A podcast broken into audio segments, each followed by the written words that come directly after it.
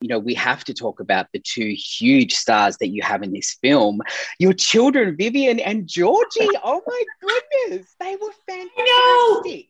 Like I, like I knew that your offspring would be amazing, but they were absolutely fantastic. Wouldn't you agree, Octavia? They Like, were, they were. And at first I was like, no, you can't be in a mo-" like, you know, I kept saying no. And then my Vivian was like, well, am I not allowed to try? And I was like, oh, ah. so I made her audition. I was like, you gotta go, you've got to do the same process as everybody else.